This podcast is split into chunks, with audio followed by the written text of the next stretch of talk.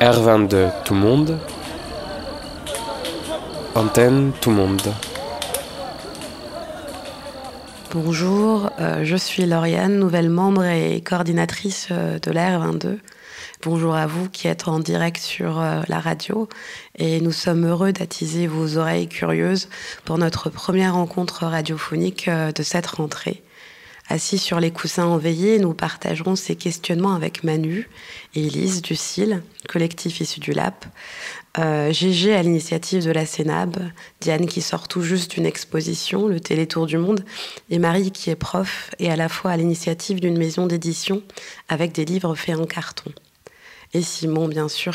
Euh, nous avons voulu revenir sur euh, des questions fondamentales pour nous, celles de l'éducation, de la transmission et de l'apprentissage Comment prenons-nous en charge nos besoins d'apprentissage Comment transformons-nous ce qui nous a été transmis Et finalement, qu'essayons-nous de transmettre à notre tour. À l'heure du chaos, comment fabriquons-nous des espaces, des situations, des manières d'écouter et d'entendre, de voir ou de sentir qui nous permettent de trouver des repères pour évoluer? Où et comment continuons-nous d'apprendre lorsque... Deux. Où et comment continuons-nous d'apprendre lorsqu'on sort des dispositifs certifiés d'apprentissage? J'ai voulu commencer euh, par vous lire un extrait, un extrait d'un livre de Hooks, qui est une intellectuelle et universitaire et militante américaine.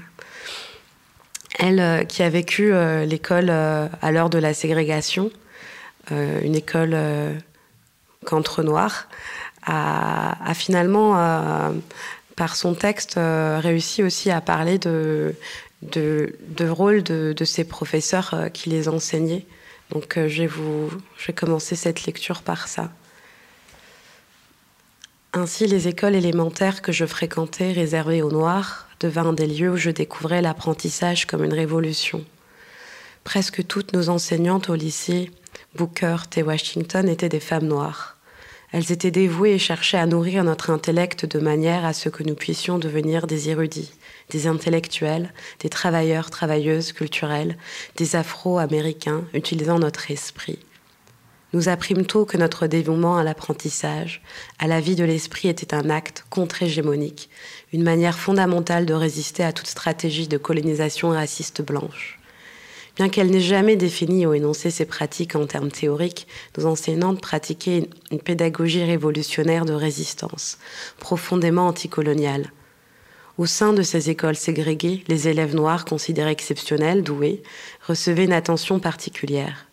Les enseignantes, enseignants, travaillaient avec et pour nous, pour s'assurer que nous remplirions notre destin intellectuel, encourageant ainsi la race noire. Yel était investi d'une mission. La question d'éducation a, pris notamment énormément de place au sein des, communautés euh, de minorité et, elle est devenue finalement euh, centrale dans ce que on, investissait comme espace euh, de liberté et comme espace de champ à, s'accaparer, en tout cas. Euh, et, je vais laisser la parole à, Simon qui va un petit peu continuer euh, sur cette lancée. Simon. Merci Lauriane pour euh, cette introduction. Je suis Simon Marini, je, coordonne avec Lauriane la R22 tout le monde et d'une manière générale on a voulu organiser ce plateau mais aussi tous les plateaux qui vont suivre tous les mois ici même à, Transcanal pour aussi nous apprendre nous-mêmes apprendre à, parler, à s'écouter ensemble et publiquement, euh, apprendre à s'accompagner aussi et s'encourager euh, à euh, grandir ensemble. Quoi. Quand on a construit le plateau, on s'est posé beaucoup aussi les questions de légitimité.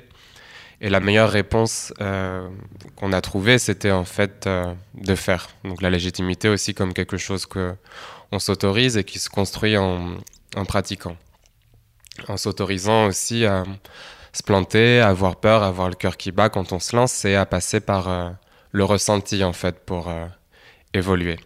Et ça, c'était quelque chose avec lequel on voulait introduire aussi euh, les échanges. C'est que dans un moment où on a grandi en fait dans une culture où tout passe par le mental et tout passe par la tête, on voulait rentrer dans ces discussions-là aussi par le corps et ce qu'on a pu apprendre aussi par l'essence et ce qu'on continue d'apprendre par l'essence. Et pour ça, il y a une expression qui est jolie en français qui s'appelle apprendre par cœur. Donc apprendre avec le cœur. Quand bien même la vie n'est pas là pour être apprise, mais pour être vécue.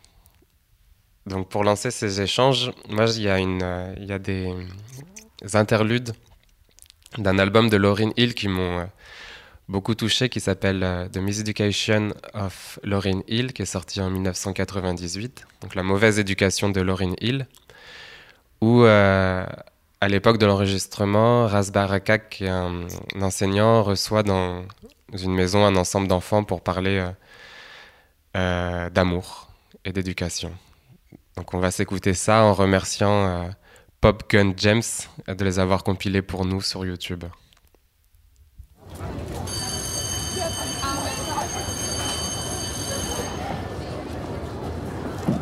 Please respond when I call your name. Kevin Charles. Jairus Boykin, Alicia Simmons, Philip Valdez, Gabrielle Solano, um, Latoya Bradbury, Anton Mitchell, Shaquan Sutton, Corey Thomas, Tyron Lucas, Kania Caldwell, Tamika Marshall, Lauren Hill, Lauren Hill, Lauren Hill. All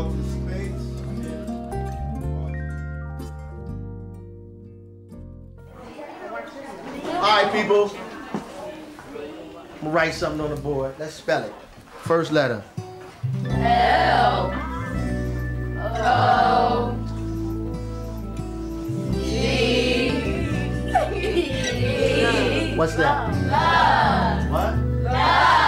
How many people know any songs about love? Right here. I know a lot about love. Tell me some titles. Titles. What's some songs? Love. It's a song called Love. Yeah, it's no song called Love. It's by Kirk Franklin. All right, what is it? How I go? How it go? Love. love. It goes. Go ahead. Go ahead. Okay. Anybody else? Is the only song you know about love? I will always love. I can't hear you. I can't hear you. I will always love. What about any movies about love? You know any movies about love? Love. Love. Titanic. All right. Romeo and Juliet. Did you know that was about love or you saw that on TV? They said it was about love.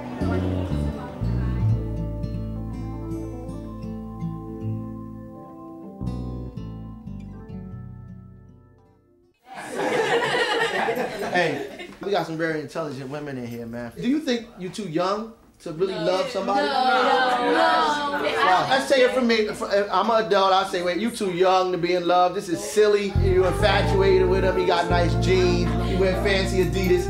I mean, it, it must be something I don't know. Go ahead. It's a difference from loving somebody and being in love with somebody. Well, you tell me. What's the difference? Okay. What's the difference? Okay, Shan. You you can love anybody, but when you in love with somebody, you're looking at it like this you taking that person for what he or she is, no matter what he or she look like, or no matter what he or she do. You that, that like, I'm if you fall in love, you can fall out of love. I just, just yeah, love somebody. You might stop being in love with them, but you just not gonna stop loving that person. Maybe sometimes they've never been loved before. Yeah, true. They've never been in love before. Or they never, they don't know what the feeling is to be loved. Uh, she poetic. We can end that conversation with that, right?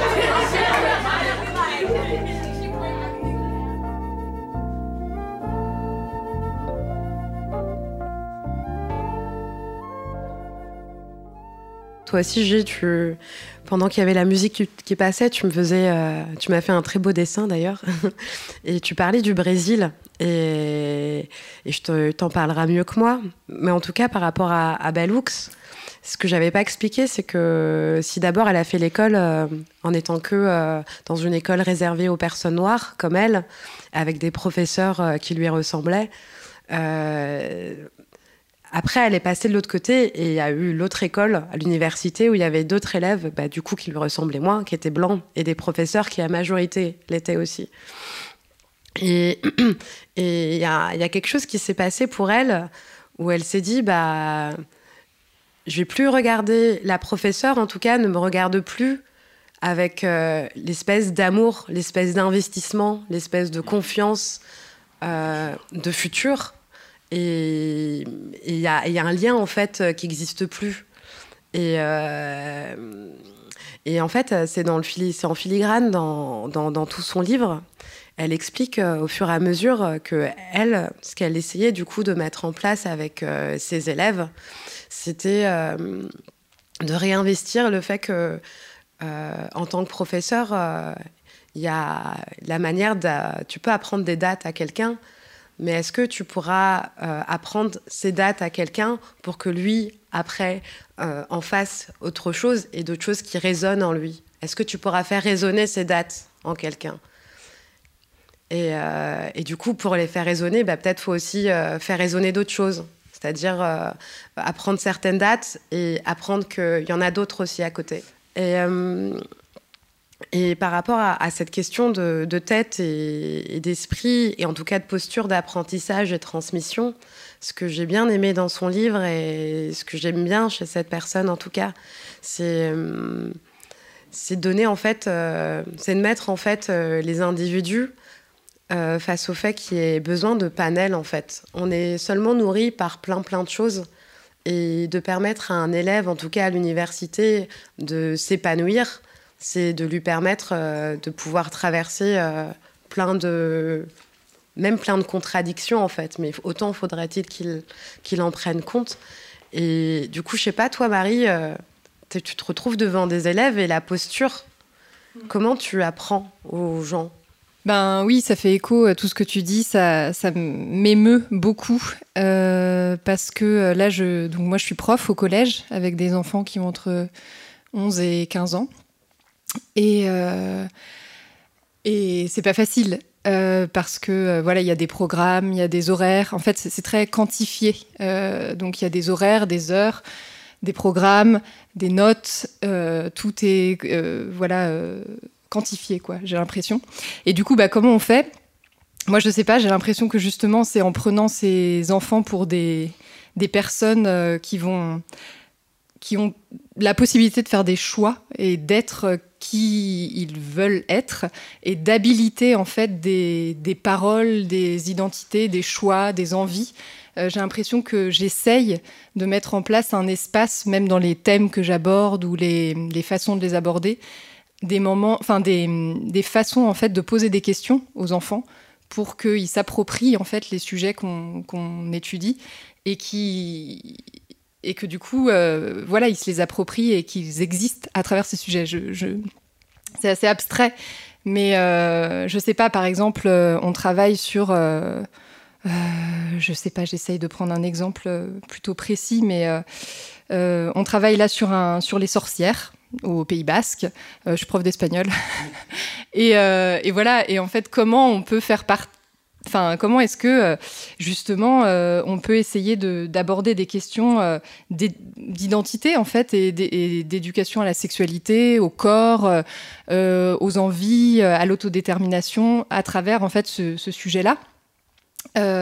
en, parlant, enfin, du coup, en trouvant des façons d'utiliser cette pauvre heure qu'on a, qui est très limité avec cette sonnerie qui nous crispe le corps.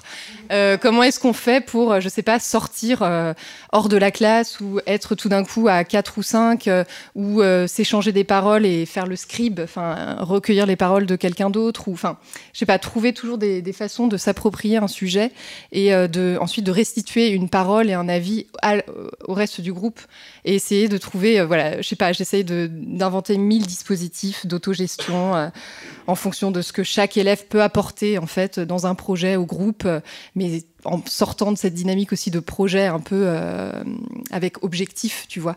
Parce que ça, c'est pareil, on nous demande beaucoup dans l'éducation nationale de faire des, projets avec des objectifs.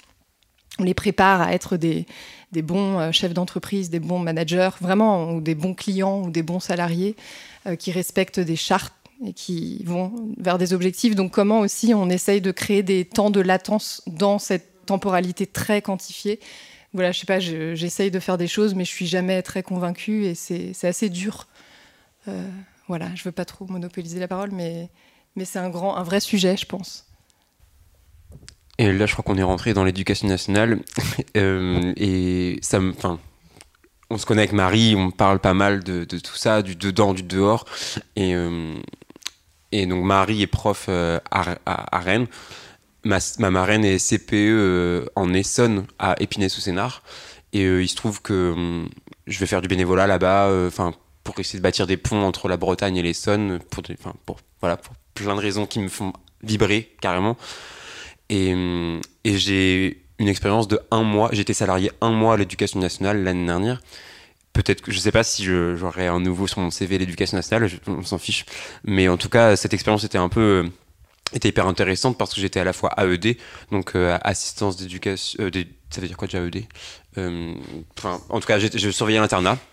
Je surveillais l'internat et euh, donc la veille de la rentrée, j'ai eu l'entretien donc c'était un EREA, un établissement régional d'enseignement adapté, donc avec euh, des enfants de la 6e à 2e année de CAP, euh, donc 15 enfants par classe. Et ces enfants, en fait, pour des raisons psychosociales, se retrouvent pas dans les, dans les, dans les écoles euh, publiques normales, enfin normales, où il y a tout le monde, où il y a euh, 100 6e, là il y a que 15 6e, 15 5e, 15 4e, 15 3e, 15 première année de CAP, hôtellerie et automobile, et 15 de CAP automobile, deuxième année.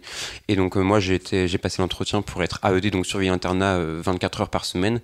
Et en voyant mon CV, la directrice euh, a dit Ah, mais ce serait super si vous étiez prof d'art plastique, ça vous dit pas? Et je me dis Grave. Et du coup, je me suis retrouvé à donner euh, une heure d'art plastique pour les CAP automobiles. Première année. 15 garçons, une fille. Et, euh, et c'était ouf. Et le premier cours, j'ai jamais fait ça. Hein. Donc, premier cours, j'arrive et je dis au aux élèves, bah, je vous préviens direct, hein, j'ai passé l'entretien hier pour être pion, et, je me retrouve prof, j'ai jamais fait ça.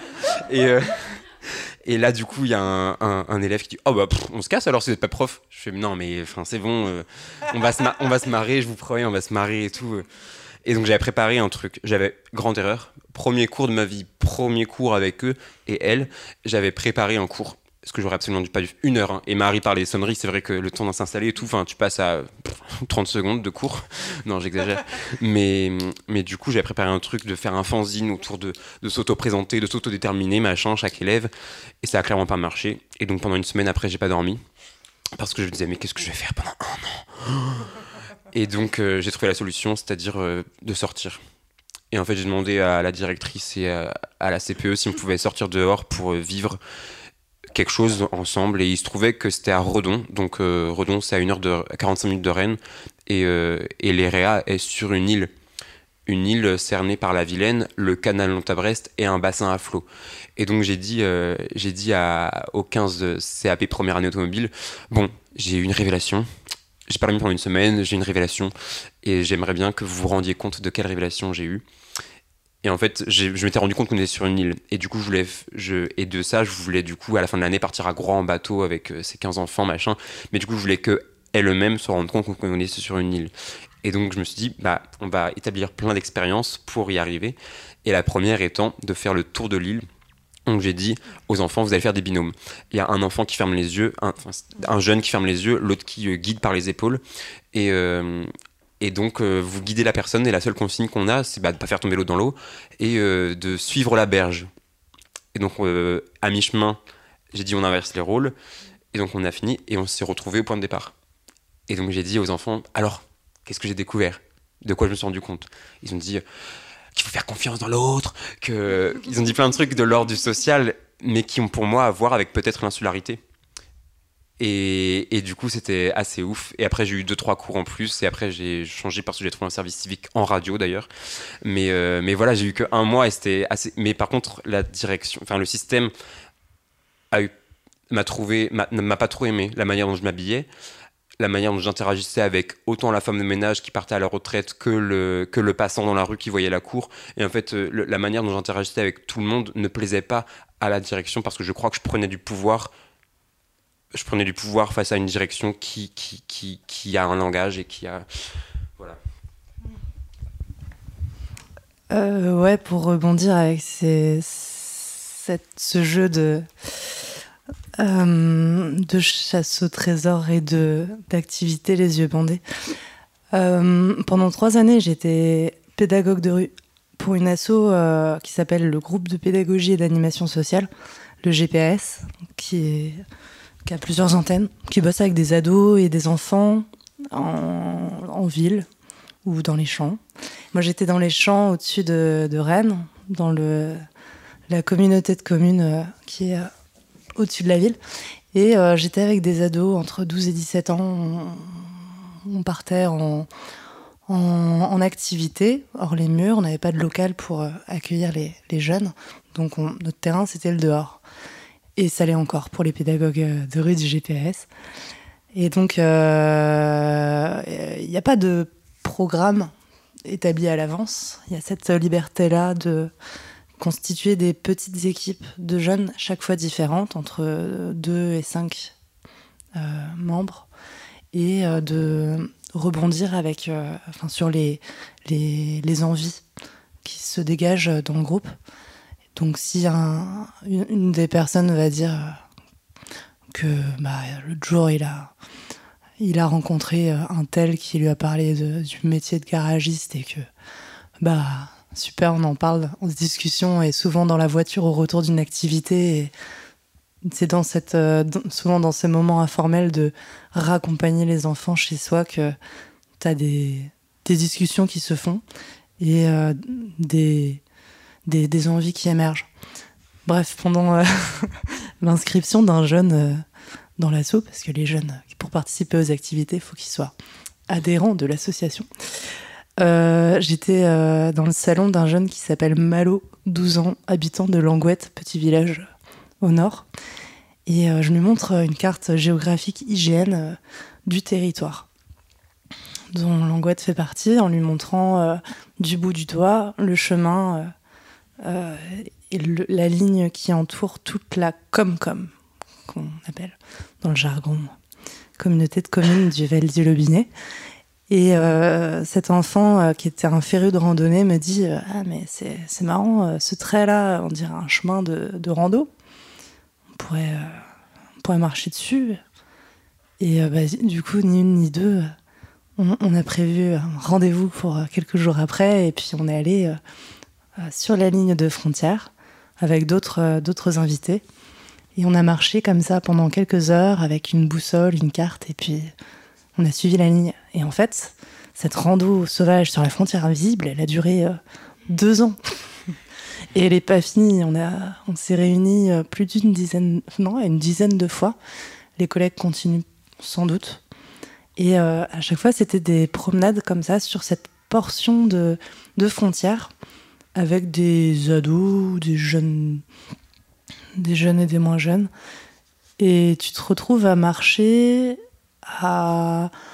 Au départ, j'avais l'impression de, pareil, premières activités, tu essaies de cadrer un peu. Tu te dis, bon, ah, genre plus de, je sais pas, je sais pas de quoi, et au final, tu te fais rattraper par le moment. Au final, vu que le groupe est jamais le même en fonction de la dynamique et de l'entente des uns et des autres, vu que le moment est jamais le même, que ton mood il change sans arrêt, tu, ça, ça, c'est agréable de pouvoir se dire ok, on prévoit rien, on se donne juste rendez-vous à un temps T, on sait qu'on va aller dans telle direction, puis euh, on, va, on va marcher, on va rencontrer des obstacles, puis quand on tombera sur un arbre, euh, on se concertera, quoi, on, on discutera entre nous, est-ce qu'on va l'escalader, est-ce qu'on va le contourner? Est-ce qu'on va fabriquer euh, une échelle et une cabane et on va résider dans cet arbre pendant quelques jours? Quand on se retrouve face à un lac, euh, pareil, on se pose les mêmes questions. Quand on se retrouve bloqué, bah, on revient, euh, voilà, on trouve une solution, on fabrique le, un radeau avec des cordes et des, et des morceaux de bois et puis on le traverse ce lac pour pouvoir accéder à l'autre rive. Ah oui, voilà. Donc, je voulais rebondir sur ce que tu avais dit, Gégé, sur... Euh... Ouais, c'est Elise, c'est ça. Euh, sur le réflexe que tu as eu de te dire euh, vas-y, ok, ça fonctionne pas mon truc, je vais sortir. Et moi, ça, c'est un truc que j'aurais rêvé que mes profs fassent parce que il y a vraiment ce truc où tu rentres dans le collège ou au lycée ou peu importe, enfin, en cours, tu te poses sur ta chaise et là, tu as une vague de passivité qui t'arrive sur la gueule et tu bouges plus et tu es genre quoi qu'on fasse, le professeur, il peut être le plus gentil du monde, il peut être euh, le plus dynamique sur la pédagogie, sur les activités, tout ce qu'il va faire, il va être à fond.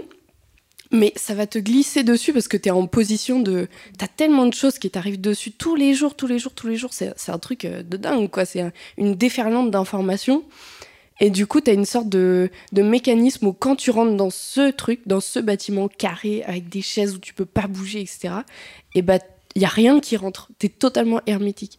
Et moi, j'ai toujours rêvé d'avoir ce truc de me dire, mais ça m'intéresse ce que tu me dis. Mais sortons dehors, discutons-en, allons voir ce qui se passe, tu vois. Allons dans l'endroit que tu me racontes. Et ça, c'est un truc que, j'aimerais que j'aimerais qu'il s'établisse plus ce, mouvement, quoi. C'est ce, besoin de bouger, cette envie d'ancrer. Tu vois, euh, Lolo, tu disais tout à l'heure qu'il fallait ancrer les choses. Enfin, ressentir ce qu'on apprend. Et je pense qu'on peut pas ressentir les choses quand on est immobile et je pense qu'on devrait avoir beaucoup plus de mobilité dans notre apprentissage. Juste, euh, juste avant. Mais peut-être que.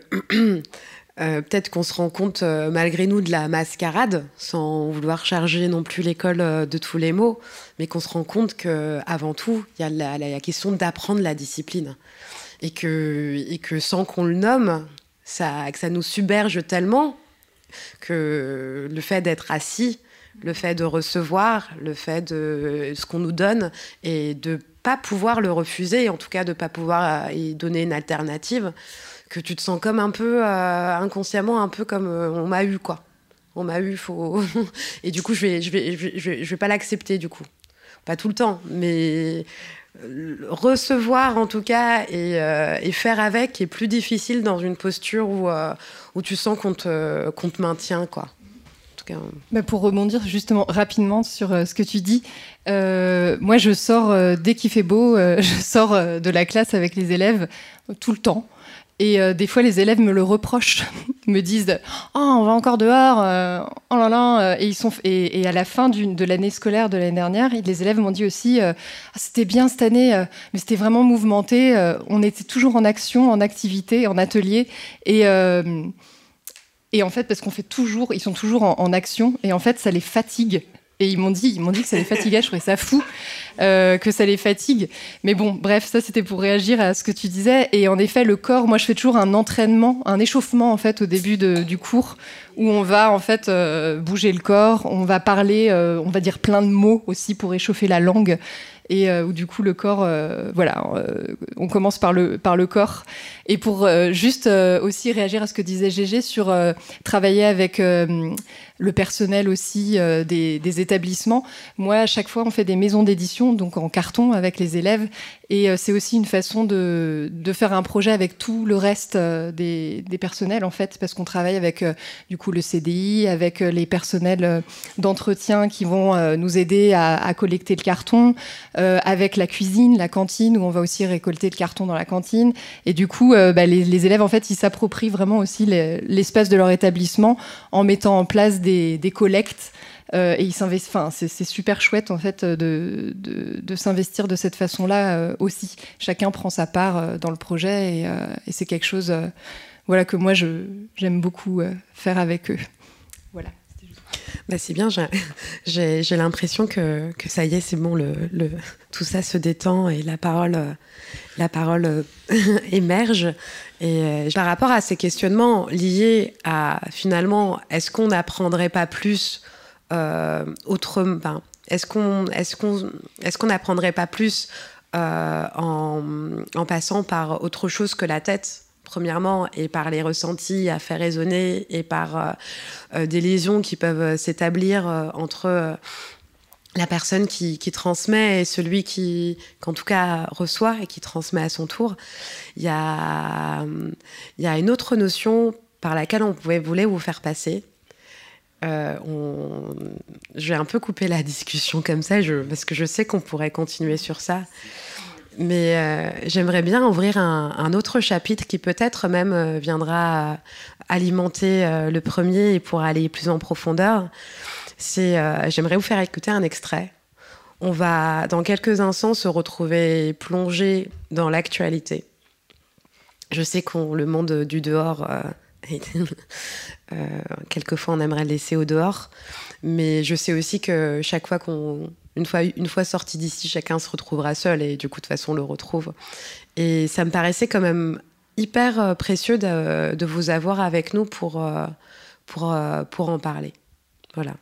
Euh, il y a eu une grande partie des manifestants violents, encore une fois, qui s'en prenaient physiquement euh, aux gendarmes, les blessant, s'en prenant par exemple à cinq véhicules de gendarmerie qui ont été euh, détruits. Euh, et je veux redire que cela relève de l'écoterrorisme. Il a évoqué le terme d'écoterrorisme pour certains des individus hein, qui étaient présents sur cette manifestation. Un certain nombre d'entre eux sont fichés S, hein, au même titre que des terroristes islamistes, donc de manière à pouvoir être suivis. Mais pour certains d'entre eux, on peut évidemment qualifier ça d'écoterrorisme. En tout cas, dans le jargon des services de renseignement, c'est un terme qui est évidemment utilisé, employé. Il me semble que la, la terminologie employée par Gérald Darmanin n'est pas fausse. Euh, quand vous menacez des gens, quand vous menacez des sites, quand vous menacez des biens et des personnes, euh, vous agissez par la force et par la violence pour faire passer vos idées. Et c'est inacceptable. Et, il me semble que cette terminologie est juste. Voilà, l'écoterrorisme, c'est un peu un mot qui m'a remué ces derniers jours. Et euh, parce qu'on parle de, de, ce qu'on est aussi dans la chair, je voulais revenir avec vous sur, cette thématique des mots. Voilà, on parle dans, un monde euh, qui, est en train de, changer, en tout cas pour certains s'effondrer, pour euh, d'autres euh, en train de transiter vers quelque chose qui, qui, qui nous laisse pas énormément des perspectives heureuses pour l'instant. J'ai comme l'impression que les mots aussi sont au cœur d'une bataille de transmission. Euh, parce que qu'est-ce qu'on évoque euh, quand euh, le Premier ministre parle d'éco-terrorisme? C'est tout, premièrement, Marie, après tu, tu t'en parleras mieux que moi, mais c'est de faire une liaison entre deux mots, écologie et terrorisme. Finalement, pourquoi est-ce que ça m'a gêné En tout cas, pourquoi est-ce que ça m'a titillé à l'oreille? Parce que finalement, si j'en reviens à la définition, du terrorisme, c'est euh, des personnes qui euh, emploient euh, systématiquement de la violence, qui par le biais d'attentats, donc il y a forcément, c'est assez, violent, y a qui peuvent, qui peuvent mettre en péril des civils, qui peuvent faire des prises d'otages, des destructions, des sabotages, et j'ai comme l'impression que ces pelles et ces pioches à côté pour déterrer en tout cas les, les canaux euh, de canalisation euh, en dessous des méga-bassines, eh ben, ça avait l'air de tout, mais sauf d'un acte de terroriste. Et du coup, voilà, je me suis dit, bah, qu'est-ce qu'il fait Darmanin? Il est en train d'inventer un mot, finalement. Il est en train de mettre deux notions côte à côte. Et ce qui me dérange un peu, c'est que il vient coller la notion terrorisme à, et inventer un mot qui, dans les faits, n'est pas du terrorisme. Euh, et, du coup, euh, moi, ça m'a fait penser à la novlangue. Je, je me permettre de vous, vous expliquer un peu, euh, un peu ce que c'est. La novlangue, c'est un terme qui a été inventé par George Orwell, qui est un écrivain, qui dans un roman, 1984, parle de ça. c'est une langue hein, qu'il invente. C'est un langage dont le but est l'anéantissement de la pensée, la destruction de l'individu devenu anonyme, et l'asservissement du peuple. Nous détruisons chaque jour des mots, des vingtaines de mots, des centaines de mots. Nous taillons le langage jusqu'à l'os. Nous voyez-vous pas que ce qui est le véritable but de la novlangue est de restreindre les limites de la pensée? À la fin, nous rendrons littéralement impossible le crime par la pensée, il n'y aura plus de mots pour l'exprimer. Voilà, Marie, euh, pourquoi toi? Parce que t'es prof. non, mais on peut tous y répondre. C'est pas juste des questions qui sont destinées à une seule personne, mais on est aussi à un moment où, j'ai l'impression que qu'on n'est pas sans ignorer que les mots ont un sens et que et qu'il y a quand même quelque chose qui joue à, en tout cas, euh, transmettre aussi le sens de certains mots. Et en tout cas, en tout cas, si on peut essayer de transmettre l'importance de certains mots. Et comment est-ce que tu, toi, tu vis ça avec euh, tes élèves et d'autres gens, quoi? Ah oui, les bébés. Ouf. Euh, bon, euh, bah ouais, c'est quand même une question euh, compliquée, la novlangue. Euh, je ne pensais pas passer par, par mon, métier de prof pour en parler. Je, plus mon prof dans une université qui s'appelle l'université Ragondine, où on travaille beaucoup sur la novlangue, où on, s'amuse en fait à, à déconstruire ce, langage, cette novlangue justement pour la, la rendre boue et ou caca. Euh, mais sinon, en tant que prof, euh, oui. Bah, en tout cas, moi, j'essaye toujours. On, part toujours de la langue. Enfin, moi, je suis prof d'espagnol, mais c'est ce que je leur dis. Je suis prof de langue, donc on va, on, va comprendre euh, le pouvoir en fait de la langue et, que la langue est une construction. Donc, ça commence déjà par voilà des exercices que je leur fais faire, de d'essayer de, de, se dire une phrase comme s'ils étaient des bébés, par exemple. et de comprendre que le, la langue, c'est aussi le corps, c'est aussi les intentions. Et donc c'est très drôle, ça les fait rigoler, mais en fait ils, peuvent, euh, ils, comprennent en fait que la langue, voilà, c'est le corps et qu'elle leur appartient en fait. Et ensuite on travaille, euh, on travaille beaucoup, par exemple là en ce moment c'était, on travaille sur la sur l'Amérique du Sud, l'Amérique latine, et donc je leur dis toujours donc 1492, qu'est-ce que c'est? Ils vont dire la découverte euh, de l'Amérique. C'est pas la langue, mais c'est le langage, quoi.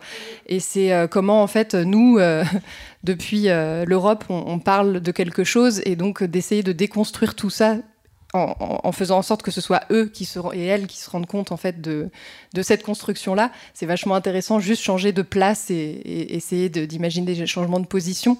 Et ensuite aussi beaucoup sur le genre. Moi, j'apprends aux enfants euh, le masculin, le féminin dans ma matière.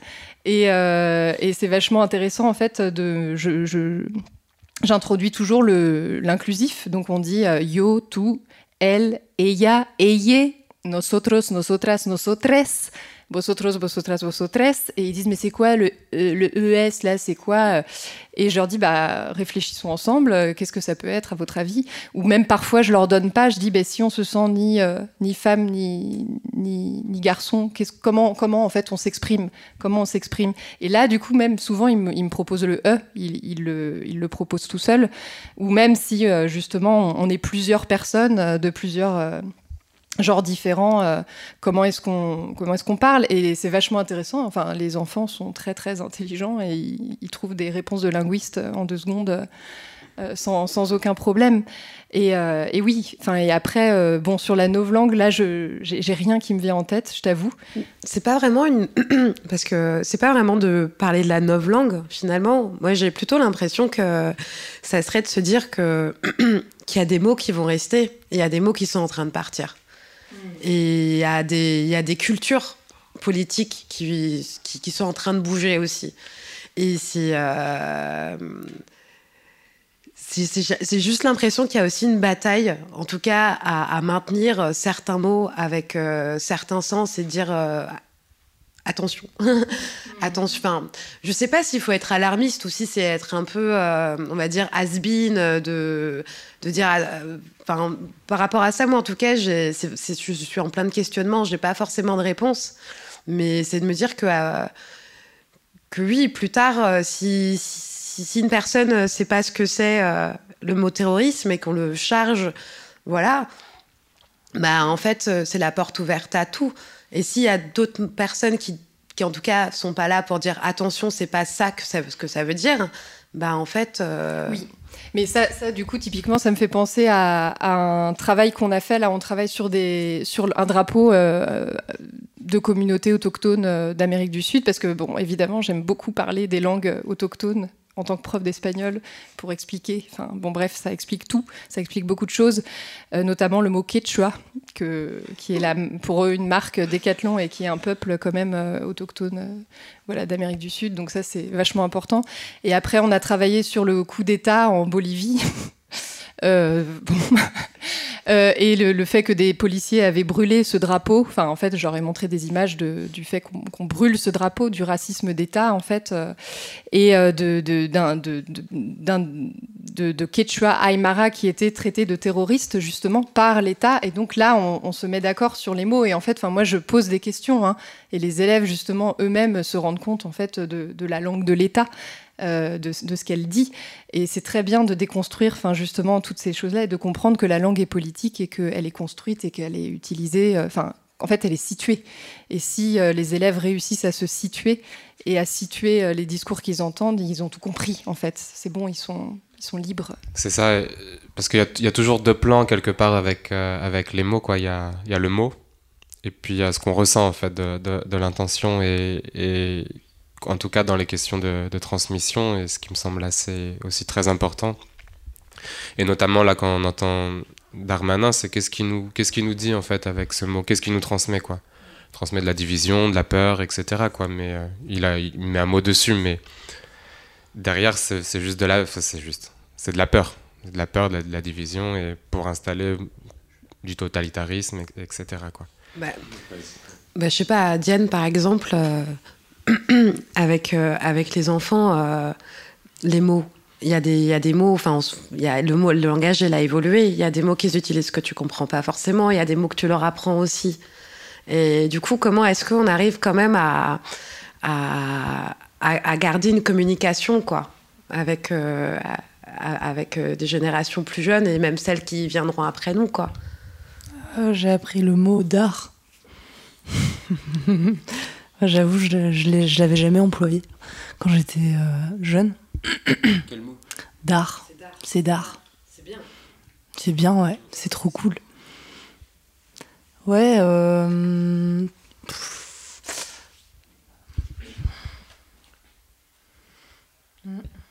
Bah, il y a ce, ce- je pense à ces voyages en voiture où on regarde la route et où je ramène les jeunes les uns et les autres chez eux et, et où là la langue se délie. On parle, euh, on vient de vivre une activité ensemble, une heure, deux heures, à se promener, à bricoler une cabane ou à planter des poireaux. Et euh, ouais, on n'a pas le même, euh, les mêmes peut-être fabrication de phrases, peut-être euh, pas les mêmes exclamations, mais euh, on- pendant ce moment-là, euh, tu, tu, on en vient à parler, à se dire des choses assez profondes dans l'informel. Je m'agite un peu. Je vais chercher des livres. Donc j'ai ramené deux livres et je vais lire des petits extraits si ça vous dit. donc le premier livre c'est euh, le dictionnaire des difficultés de la langue française. Euh, c'est un Larousse thématique édité chez France Loisirs en 1971. Le langage, comme l'habillement, comme la manière de vivre, a toujours été considéré comme un signe distinctif du niveau social des hommes. C'est pas marqué des femmes, c'est en 71.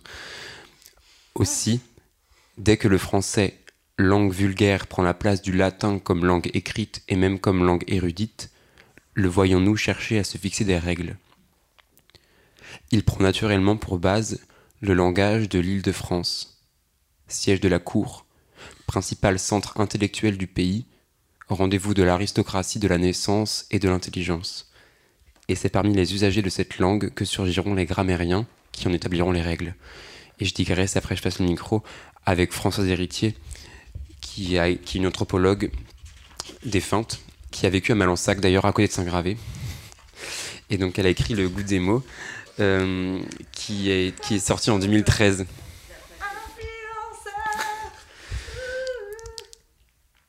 J'ai pu bénéficier. Pardon, en fait, elle a vécu au Burkina Faso, qui était à la Haute-Volta pendant un temps. Mais du coup, je recontextualise.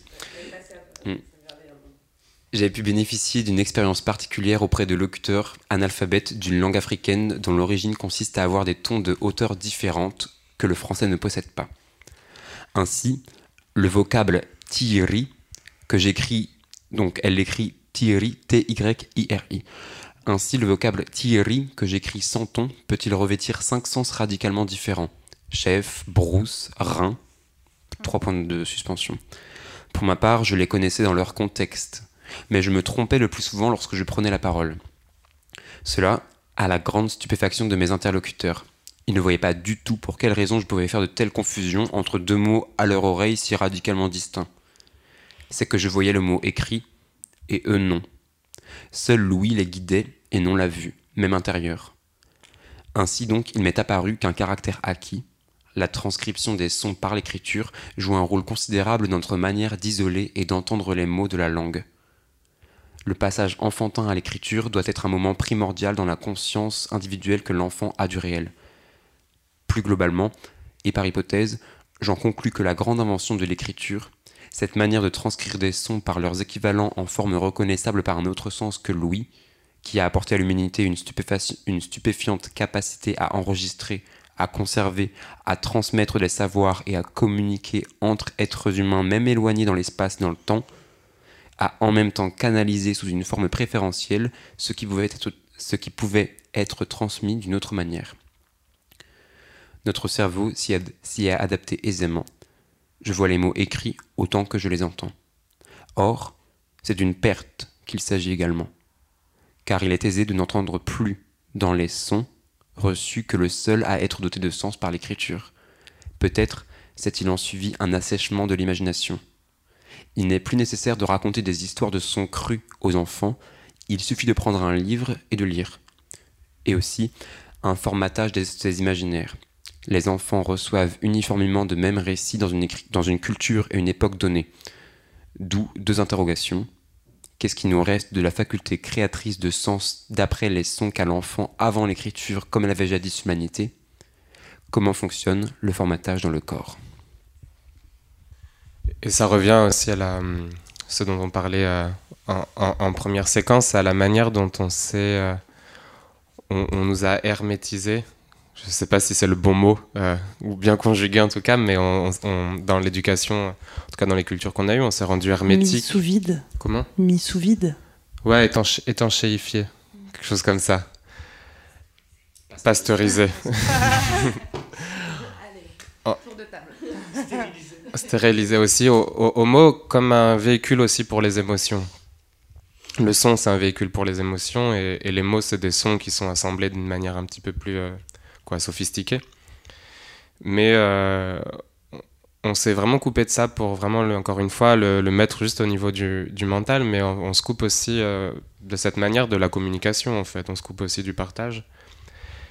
Et, et des autres. Et, c'est vrai qu'il y a ça aussi qui est, bah, qui est joli avec, avec la musique, mais toute forme d'expression sonore. Les clowns font beaucoup ça avec le grommelot aussi, en inventant des langues, et on se comprend bien on se comprend bien en tout cas pour faire des choses euh, assez simples. Et c'est vrai que moi-même, une fois, j'ai été vraiment très euh, quoi, surpris d'une scène avec euh, des personnes. Et moi, je parlais, je parlais pas la langue, mais je pensais à rien, je pensais à autre chose. On mangeait ensemble.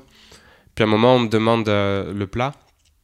Et j'ai pas capté, enfin, j'ai pas fait attention à ce qu'on me disait, mais l'intention était claire et moi, j'étais pas en train de réfléchir à ce qu'on me disait que de répondre directement en donnant le plat, c'était une évidence. Et ça m'a vraiment fait tilt en fait. Euh, en fait, moi, quand on, on, pense plus à ce qu'on est en train de Enfin, qu'on est présent en fait, simplement qu'on est présent et peut-être ça. Pour moi, ça revient aussi à l'expérience avec les enfants et ça, ça me faisait penser à ça, ce que tu racontais tout à l'heure, Diane. C'est que là, quand on est vraiment présent avec quelqu'un, en fait, on communique euh, beaucoup, énormément, quoi. Mm, mm. Ouais, je suis désolée, euh, quand il y a un micro, vraiment, et quand on me pose des questions le droit dans les yeux et que je sais qu'il y a des gens qui écoutent, c'est. ça bloque. Mais. Euh, bah ouais, notre corps, il réagit. On rigole, on, pleure, on, est. On est sensible, tous. Mais euh, pas ces moments-là, par exemple, de, on est attablé euh, euh, sur un sur des coussins et sur un tapis. Euh, bref, où on se regarde tous droit dans les yeux et où c'est pas du tout. Même si on essaye d'être le plus à l'aise possible, c'est compliqué pour ceux qui n'ont pas l'habitude, qui n'ont pas appris à parler. Donc, euh, répondre à des questions sur le novlangue, je, je connaissais pas ce mot avant de, de l'entendre de ta bouche. Et moi, j'ai besoin d'écouter la question, d'y réfléchir, de la retranscrire dans mon petit euh, journal intime, de digérer, de formuler une réponse et, euh, ensuite je suis capable d'écrire. Le filtre de l'écriture, il, est important pour pouvoir exprimer certaines choses. Il y en a qui, pour qui c'est nécessaire et puis il y en a qui n'ont pas ce besoin-là de qui n'ont pas besoin de, de, filtre et qui réagissent spontanément juste mais je repense là vite fait à une expérience avec un ami, Camara, qui, euh, qui, euh, avec qui on il avait envie de, de, se familiariser avec euh, des outils euh, d'enregistrement sonore, micro, etc. Et puis moi, j'apprenais en même temps à, à me servir de, de, des micros, de faire de la création sonore. Je commençais à faire des formations et puis. Et, du coup, je lui dis bah, si tu veux, je t'apprends ce que je suis en train d'apprendre, moi, dans mes formations qui, qui valent une blinde à Paris, mais qui sont quand même payées par Pôle emploi. Et, je, te, je, te, raconte ce qu'on ce qu'on m'a dit, quoi. Et, et, donc, on a commencé une série de balades comme ça, avec les, les, les outils. Euh, que, j'avais dégoté. Et euh, j'avais préparé des petits jeux avec des défis sonores euh, sur, et sur des petits bouts de papier que j'avais glissés dans mes poches pendant la promenade. Et puis je sortais des bouts de papier. et, et, et, je me souviens de Kama qui, qui, qui, réagissait souvent en disant Mais les gens, là, le défi, c'était par exemple d'interroger quelqu'un sur un banc en lui posant une question autour de la thématique de de l'eau. Et, euh, euh, ça a ouvert à une discussion intéressante avec euh, un inconnu. Et, lui disait, mais. Parce qu'en. Lui, il réagissait à la réécoute de ses captures sonores en disant Mais j'aime pas ma voix, je comprends rien à ce que je dis. Les gens, j'ai une voix de monstre. Il dit. N'était pas familier avec le fait de s'écouter. Et, pourtant, ça a pas. Je dis, ouais, ben, tu vois, mais les gens, ça n'a pas empêché la, discussion euh, d'arriver. Et puis, on a passé un, moment avec cette personne, elle a appris à, enfin, à, te connaître. Et puis, à, et euh, ça n'a pas empêché de, passer un bon moment. Mais ouais, voilà, je repense à ça. Euh, moi, je voulais juste. Euh, en fait, c'est drôle, ça m'a rappelé euh, quand j'étais gosse et mon père. Enfin, nous disait que la langue change en fait parce que quand j'étais petit, je parlais, même maintenant, je parle roumain avec mon, mon père et ma famille à l'époque. et c'était drôle en fait car il râlait un peu en disant que la langue change en fait. Je me rappelle c'était le mot cool en fait. Et c'était peut-être 2009 et il commençait un peu à râler en disant oh, putain la langue change, c'est trop, euh, c'est plus ce que c'était, c'était vraiment à l'époque et tout. Et nous on était en train de rigoler et se marrer parce que, enfin le mot cool était cool en fait, c'était bizarre. Mais et, et maintenant, euh, moi j'ai grandi, j'ai grandi avec une culture très anglophone. Et j'avoue que quand j'étais en, quand j'étais venu en France, j'étais un peu euh, euh, j'avais des mots, des moments qui sortaient pas et je les disais en anglais et pas mal de gens ne euh, comprenaient pas en fait mon, mon délire, etc. Et j'avoue que pour moi, c'est euh, de voir maintenant, on remarque, on remarque beaucoup que la langue française change beaucoup et qu'il y a une grosse culture anglophone qui, qui vient et il y a beaucoup de mots qui sont venus de nulle part et que qu'on utilise beaucoup. Par exemple, le mot cringe, je sais que moi je l'utilisais avant et je le vois de plus en plus et ça me fait vraiment drôle de voir ce mot qui, qui était vraiment pas du tout connu. Euh. Qu'est-ce que ça veut dire? Cringe, ça veut dire euh, malaisant. Quoi? Cringe. Cringe. Cringe. C'est cringe. Quand je le répète, ça se voit que je sais pas ce que ça veut dire. cringe. Ça te fait malaisant. c'est malaisant. C'est malaisant quoi. Tu vois, comme, malaisant, enfin. Ouais, bah c'était juste ça, mais c'était drôle. Enfin, moi, c'est cool pour moi, euh, car du coup, je me sens plus à l'aise. Enfin, je, parce qu'il y a des moments quand je parle avec ma soeur où je, parle français, après je j'arrive pas à trouver mes mots et du coup je parle en anglais, euh, roumain aussi. Et euh, j'avoue que c'est un avantage de, de, de voir qu'il y a des mots qui sont, euh, qui sont venus. Enfin, pour moi, du coup, c'est un avantage. Après, j'avoue que pour peut-être pour les gens qui sont pas dans la culture, j'avoue que ça peut faire bizarre d'avoir des mots où on comprend qu'on comprend pas en fait ce que ça veut dire. Mais, mais voilà, c'est juste pour raconter que euh, ce petit truc que, j'ai pu remarquer en fait. Euh, juste une toute petite euh, super anecdote, c'est justement en Roumanie en 2014 que j'ai vécu l'interaction, la communication la plus qui m'a la plus chamboulée. C'était avec une femme à Sulina, à l'extrémité est de la Roumanie, à la frontière avec l'Ukraine, où j'avais échoué pour aller explorer je ne sais quel point. Et elle m'a accueilli chez elle. C'était une période où il n'y avait pas de touristes. Elle savait pas ce que je faisais là, mais elle m'a accueilli et tous les matins, elle m'a amené une truite avec euh, du café. Et au bout de 3-4 jours, bon, elle m'a regardé avec insistance et puis je l'ai regardé avec insistance et on avait envie de se parler, on avait envie de communiquer. mais on n'avait pas de langue commune. On s'est attablé, on s'est assises euh, l'une à côté de l'autre, j'ai sorti mon ordinateur. Et là, j'ai ouvert euh, un logiciel de, traduction et euh, on a commencé une discussion, très longue. Le temps est devenu élastique et euh, elle me tapait lettre par lettre de l'index. Euh, elle m'a raconté toute son existence, le fait que ce petit village auparavant, il, était très peuplé. Aujourd'hui, il n'y avait plus personne. Tout le monde était parti. L'usine de poissons avait, fait, avait, arrêté de fonctionner. Il y avait 2000 personnes. Elle avait vécu là-bas. Elle y avait travaillé toute sa vie. Elle s'était mariée avec son mari. Mais bon, il y avait de la violence. Tout ça, euh, juste avec des phrases qui apparaissaient. Et quand elle se trompait de lettres, ça changeait tout le sens de la phrase. Du coup, ça faisait comme dans mon esprit, je lisais une phrase et puis en fait, ça faisait comme les montagnes russes. C'était quoi? Non Qu'est-ce qu'elle. Qu'est-ce. En fait, ça, ça voulait plus rien dire parfois. Et, et ah, quand la phrase apparaissait, c'était. Et on était euh, liés. euh, ça, j'ai ressenti une, une émotion très forte, euh, une relation vraiment qui s'est créée. Sur cette belle petite histoire, on se fait une petite pause euh, musicale avec Brigitte Fontaine et puis euh, on enchaîne cette circonstance. Où vas-tu, petit garçon? Je vais à l'école. Quand reviendras-tu? Jamais.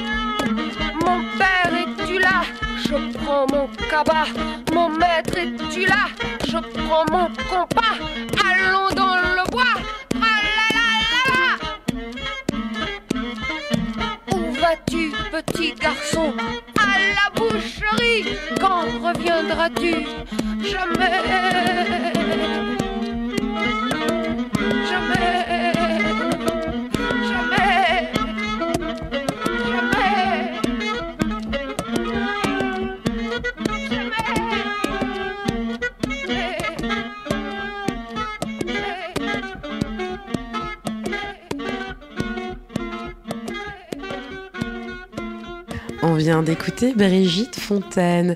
Et Gégé, toi, tu voulais. voilà, on parlait de tonalité et de ton, justement, le ton qu'on met aux choses. Non.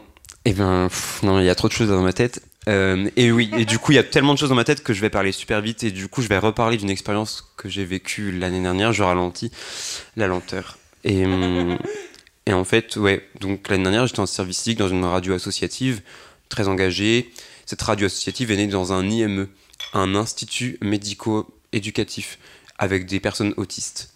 Euh, elle est née dans le grenier à la base comme un outil euh, vraiment euh, de soins pédagogiques. Et qu'est-ce qui se passait quand on mettait un casque sur les, sur les oreilles d'un môme autiste? Et ben, il se trouvait qu'il arrivait peut-être. Il y avait moins de stimulation auditive et tout ça. Bref, cette radio a 30 ans. Et, et je suis allé en service civique là-bas l'année dernière. Le directeur de cette radio qui est associative, qui est prof, qui fait du théâtre, euh, voilà, euh, bah, quand une personne arrive en service, moi il y avait deux services civiques, un technique et moi euh, prise d'antenne, animation, voilà. Et donc le, le, le président de la radio, pour les services civiques comme moi qui, qui prennent l'antenne, vu qu'il fait du théâtre et qu'il est prof et qu'il est apparemment enfin, pédagogue, et ben, il, il faisait une formation d'oralité radiophonique. Donc moi j'étais à Donf, j'étais trop ravi de ça parce que j'avais jamais fait de, radio quoi. J'avais fait du théâtre et tout.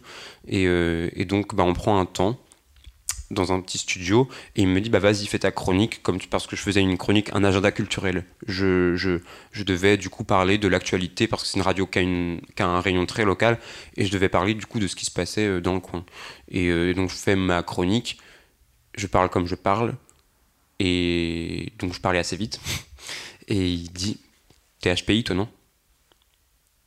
Première phrase. Et donc, bah, je réponds Je connaissais cet acronyme depuis peu. Et je lui dis Bah, enfin, t'as de la chance que je connaisse cet acronyme. Et, euh, et j'en sais rien. j'en sais rien. Et je m'en fiche qu'on me mette une étiquette. J'ai juste envie de dire les choses et j'ai l'impression que je vais mourir dans deux secondes et c'est pour ça que je vais parler si vite.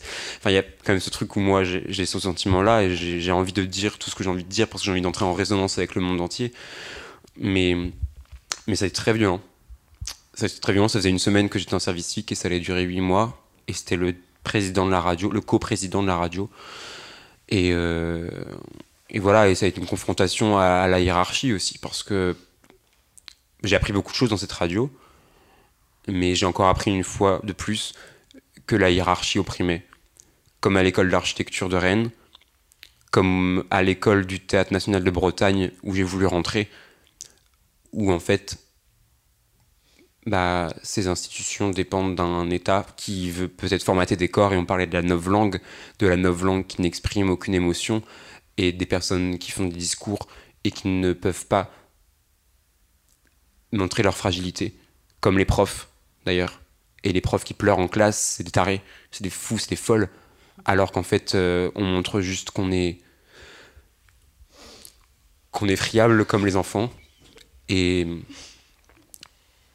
et qu'il n'y a pas du jour au lendemain où on arrête d'être enfant. Ben justement, on en, on en vient à, l'école. Euh, on se posait la question avec Simon, mais de toute façon, euh, vu que la discussion, le fil euh, se, déroule, on voulait savoir, bon bah à l'école, on, on en a discuté beaucoup et euh, je pense qu'on est, on est pas mal, euh, Simon, euh, à, un peu être déçu, quoi, quelquefois, à, en tout cas, et pas y trouver son compte. Et, et pourquoi? Parce que, parce que peut-être, euh, je sais pas, Simon, tu, tu rajouteras, mais en tout cas, moi, je n'ai pas forcément vécu des, expériences de scolarité euh, bien heureuses. on, on disait que j'étais désinvolte. Donc, ça commence comme ça. Voilà. Mais aussi, j'avais une énorme boule au ventre euh, avant d'y aller. Et, la boule au ventre, elle commençait euh, le dimanche. hein. Le dimanche midi. Euh, c'était euh, impossible. Impossible de me dire que j'allais y retourner. Et, on se disait avec Simon, euh, si tu veux compléter, euh, que, peut-être qu'on investissait aussi. euh, on était déçus parce qu'on investissait l'école de, choses qu'elle n'était pas, finalement. Et qu'est-ce que l'école, en tout cas, ou des institutions, on va dire, bien, bien réglées, qui doivent, des machines qui fonctionnent, qui doivent fonctionner, des machines euh, qui ont certains devoirs euh, euh, d'apprentissage, on va dire, sélectif, ou en tout cas, certaines, certaines manières à, faire rentrer, rentrer la discipline dans les corps aussi. Une certaine manière à, rendre des gens performatifs, performants, en tout cas.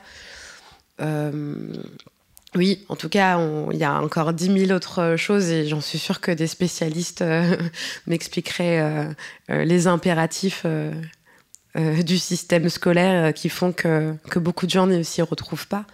Mais justement, on a, c'est qu'on parle des autres espaces. Et il y a d'autres espaces pour apprendre. Euh, ces autres espaces qui existent déjà, en tout cas, ou qui sont à, inventer. Et on voulait savoir, bah, est-ce que vous, vous, avez appris dans d'autres espaces et lesquels Et qu'est-ce qui existe Qu'est-ce qui, qu'est-ce qui est à, à, à faire exister, en tout cas euh, Voilà. Euh, bah, du coup, je réfléchis un peu en même temps, mais euh, si j'ai quand même, même au niveau de l'école, euh, j'ai appris à apprendre pendant que j'étais à l'école, en dehors de l'école. Je sais pas comment dire. Vu qu'on est, on n'a pas le choix. Il y a vraiment ce truc, euh, tu nais, on te dit bah tu vas y aller et ça va être long. et c'est super long. C'est super long et du coup bah tu trouves des échappatoires et je crois que j'ai vachement appris dans dans mes amis, dans le fait d'être en colère. Moi, j'ai été en colère toute ma scolarité jusqu'à ce que j'arrête d'être en cours. Et, et quand j'ai été plus à l'école, je me suis waouh, mais en fait, je suis plus en colère contre personne et je sais pas par, le, par quoi le remplacer, quoi. Et j'étais tellement.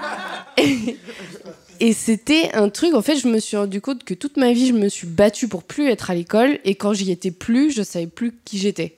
Parce qu'on m'avait juste appris à être une élève. On m'avait juste appris à occuper. J'avais pas à penser à quoi faire de mes journées, vu que de toute façon, j'avais un agenda prévu, j'avais un programme organisé. Le week-end, c'était pour se reposer, le dimanche pour déprimer, parce que le lundi, on recommençait. C'était une, vie qui était tout arrangée, et c'est vrai que on l'a détestait, et en même temps, c'était d'une simplicité qui rend la vie euh, monotone, et en même temps. euh, se rebeller contre ce système, c'était la chose la plus excellente du monde. Moi, je me rappelle euh, quitter les cours, aller acheter, acheter un pack de bière et pouvoir discuter à quel point les, euh, les profs, on les déteste, les machins, le système. C'était une, euh, une liberté qui était incroyable. C'était pouvoir se permettre de dire Moi, j'existe parce que je ne veux pas ça. Et c'est vrai que quand on sort de ce système-là, moi, je me suis retrouvée un petit peu. En fait, je me suis rendu compte qu'on qu'on m'avait rien appris qu'on m'avait rien appris à part euh, ne pas exister, euh, accepter l'autorité. Et en tout cas, moi, c'est mon ressenti, c'est que j'ai j'ai vraiment eu du mal à comprendre qui j'étais devenue en sortant des études. Et c'est comme si j'étais sortie du brouillard. Et j'avais déjà 20 ans. C'était plein Covid. Et euh, tout était fermé. Tout n'existait plus plus rien n'existait, plus rien ne fonctionnait, et on me disait de voir là-dedans un avenir. Et euh, c'est tout était euh, bouché, quoi. Il n'y avait plus de solution. Euh, J'avais plus ma sociabilité, parce que l'école, malgré tout, c'est toute cette sociabilité. Et on te dit, bah voilà, maintenant on t'a appris tout un bagage, t'as ton truc, et démerde-toi avec ça, et maintenant il faut rentrer dans la vie active. Et moi, je pense que ce que j'ai le plus appris, c'est de ne pas m'attendre à ce que tout me. Je sais pas, euh, que tout m'arrive juste parce qu'on m'a dit que c'était la bonne route, en fait. Les profs, ils vont te dire, bon, ça fonctionne comme ça. Si tu fais des études, tu auras, un bon salaire. Tu pourras partir en vacances un petit peu à Noël et pendant l'été. Puis tu auras sans doute un boulot de merde, mais bon. Euh, de toute façon, ça se passe comme ça. Et en fait, je me suis dit, ben, moi j'ai envie d'apprendre d'autres choses. Et là, je suis en train de. Bah, je galère un peu financièrement, ça prend du temps, des fois je m'ennuie, des fois je me rate, des fois j'essaie des choses, mais au moins j'apprends des choses euh, plus profondes. Que ce soit. Là, je suis rentrée dans, un, dans le laboratoire artistique populaire avec une association, et c'est un QG où j'ai retrouvé l'envie de faire des choses, de découvrir des gens, de d'apprendre, de vraiment créer, parce que c'était une autre manière d'apprendre où on me laissait le temps de faire et d'exister en tant que personne. Et ça, c'était ça, c'était vraiment génial. Et, euh, et je pense que c'est vraiment dans ces endroits-là qu'on apprend des choses parce qu'on te laisse le temps de te foirer complet. Et euh, ça, c'est génial d'apprendre à se foirer, je pense. Ouais, euh, rapidement, euh, ouais, c'est c'est ces lieux qui sont pas formalisés forcément, qui sont des lieux d'expérimentation, qui n'ont pas forcément de murs, qui sont souvent dehors dans la rue, euh, mais qui nécessitent euh, une présence, un groupe ou des gens qui se rassemblent autour de cette idée-là d'expérimenter ensemble. Il y a plein de lieux collectifs à Rennes depuis que je suis arrivée euh, il y a cinq ans. Ouais, j'ai appris à faire de la soudure dans un lieu collectif, un hangar, euh, à euh, couler des modules de skate en béton sur un terrain vague, à planter des salades sur un autre terrain vague, à faire du pain à la maison, à faire de la radio avec la R22.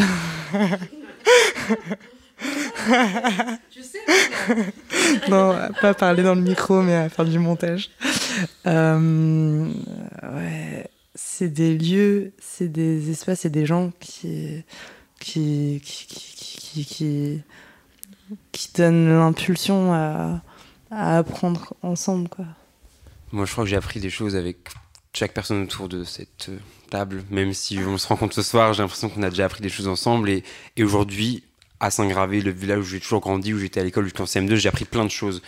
j'ai écouté, euh, écouté Patrice et j'ai appris plein de choses sur euh, mon village et j'ai écouté Volcan et j'ai appris, j'ai appris comment dire, comment dire quoi, je sais plus, mais j'ai appris, j'ai appris plein de mots en turc et, euh, et je crois que j'aimerais donner la parole à Volcan s'il en a envie, pour parce que j'ai l'impression que l'école, l'apprentissage et Volcan, et ben il y a peut-être une éruption euh, de mots qui peut naître. Merci GG. Moi, je suis un anti-écoliste.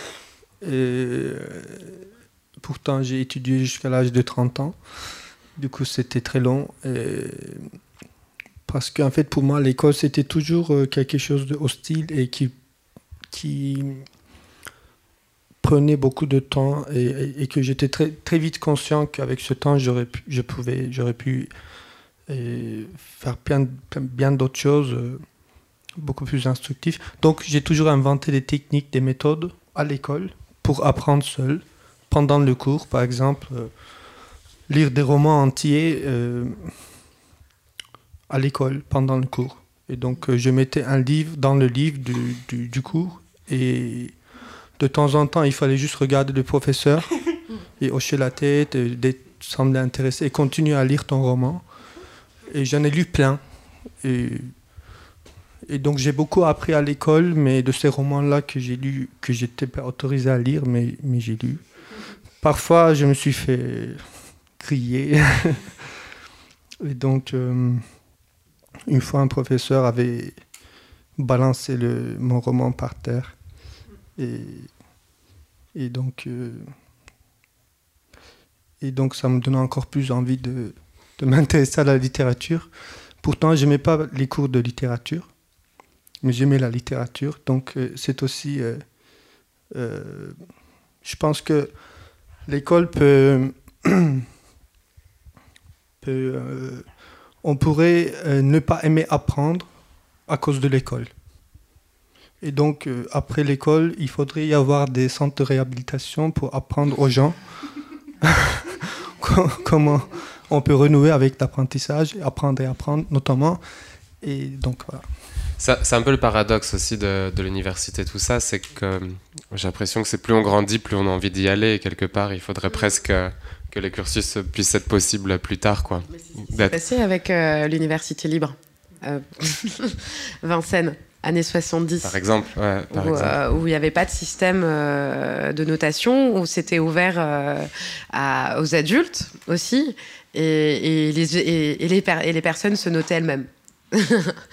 Mais, Pour, pour balancer quand même aussi avec tout ce qu'on tout ce qu'on dit, c'est bah quand même on a la chance quoi d'avoir pu être allé à l'école et d'avoir pu avoir des universités ou quoi et euh, d'avoir des espaces en fait aussi pour euh, quoi pour être en colère parfois mais euh, aussi pour se retrouver socialement pour ce que c'est quand même un bon moi j'ai fait une école d'art avec quand même des choses qui sont mises à disposition, c'est ouf en vrai. Moi, J'étais boursier donc je payais 300 euros l'année pour avoir non seulement du matériel quoi, euh, matériel quoi physique, mais également un réseau, un accès à, un ensemble, euh, ouais, à tout un circuit en fait pour euh, pour moi me, construire. Et effectivement, moi mes frustrations elles ont été vraiment dues au au fait que je l'ai pris pour ce qu'elle n'était pas quoi. J'ai pris l'école pour autre chose que ce qu'elle était donc et comme un bel endroit aussi pour pour euh, ouais pour être en colère c'est la faute des autres en fait. C'est pas moi c'est les autres. Donc c'était bien ça ça permet d'évacuer les frustrations mais c'est encore d'autant plus frustrant quand elle est plus là en fait parce que du coup euh, et quoi? Et quoi? Qu'est-ce que je fais maintenant? Et euh, et ça c'est ouais c'est tout le travail aussi à faire enfin qu'on apprend en fait souvent après ap- après l'école quoi Bah, je sais que quand on est arrivé en France, il y avait, ce plaisir, moi, de, lire les bouquins que ma sœur, elle lisait parce qu'elle était plus grande que moi. Et du coup, comme ça, c'est, comme ça que j'ai, appris à lire le, français et c'est ça qui m'a, donné envie, envie de lire. Et, et en fait, la question, c'est pas, pas tant ma détestation euh, de l'école parce que non, enfin, rien que pour revenir à, comment est-ce qu'on a, on a commencé. euh, euh, apprendre et apprendre à, à, un ensemble de gens plus jeunes que toi, euh, même si c'est dans un cadre avec euh, des chaises où ils sont bien assis et doivent y rester une heure ou deux ou trois. Et pour les hyperactives comme moi, c'est un peu difficile. Il y a quand même, euh, il y a quand même une mission d'attiser la curiosité. Il y a beaucoup de choses qui peuvent se passer quand même. Hein. Je suis pas en train de, de, jeter la pierre euh, au, système euh, euh, éducatif non plus, parce que, parce que là, il y a, y a, c'est quand même des personnes qui, qui, qui en, tout cas, m'ont, quelquefois m'ont vu plus que mes parents. Donc, donc je veux pas non plus, je veux pas non plus re revenir sur, sur ça. Et, mais, mais ouais, enfin, la question, c'est juste de, de, se dire, euh, bah, est-ce qu'on pourrait pas apprendre autrement? Et si c'est, et si l'école elle apprend de cette manière, bah, de plutôt rassurer les élèves, en tout cas à dire, écoute, c'est pas grave si toi et l'école ça va pas et que tu comprends pas vraiment comment ça se passe euh, et que t'es pas forcément réceptif à la manière dont apprends les choses, parce que à côté de ça, il y a autre chose aussi. Et peut-être que c'est peut-être pas le moment et peut-être que tu y reviendras plus tard parce que moi aussi je sais que euh, c'est seulement passé aller euh, la 23, 24, 25 même la 30 bientôt où je me dis où je me dis bah, bah en fait euh, il y, a des, y a des choses que j'ai envie de réapprendre, il y a des il y a des cursus, des formations que j'ai envie de refaire et voilà, il y a un temps pour tout et il y a une des manières d'apprendre pour tout le monde aussi. Euh, moi, je voulais dire, en fait, j'ai jamais été trop, j'ai jamais été trop école. Euh, Peut-être pas aussi du à cause du système, mais je pense que c'était c'était venu de moi. J'arrivais pas à me concentrer.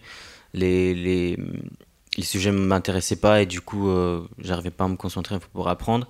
Mais c'était pour dire que quand j'étais euh, tout allait plutôt ok. Euh, quand j'étais rentré au lycée, euh, j'étais rentré en. J'avais fait un lycée professionnel en commerce et euh, en fait j'avais des stages à faire et ce que ça c'est un peu à côté je pense mais c'était je pense qu'après ça va ça va un peu se rejoindre mais c'était le fait que euh, quand j'avais fait les stages de commerce j'ai dû faire des stages du coup et qui n'étaient pas très longs en fait peut-être 3 4 semaines mais je me rappelle c'était l'enfer en fait. C'était limite euh, moment de dépression. Bah comme toi tu avais une boule au ventre. Moi c'était pareil. J'arrivais pas en fait.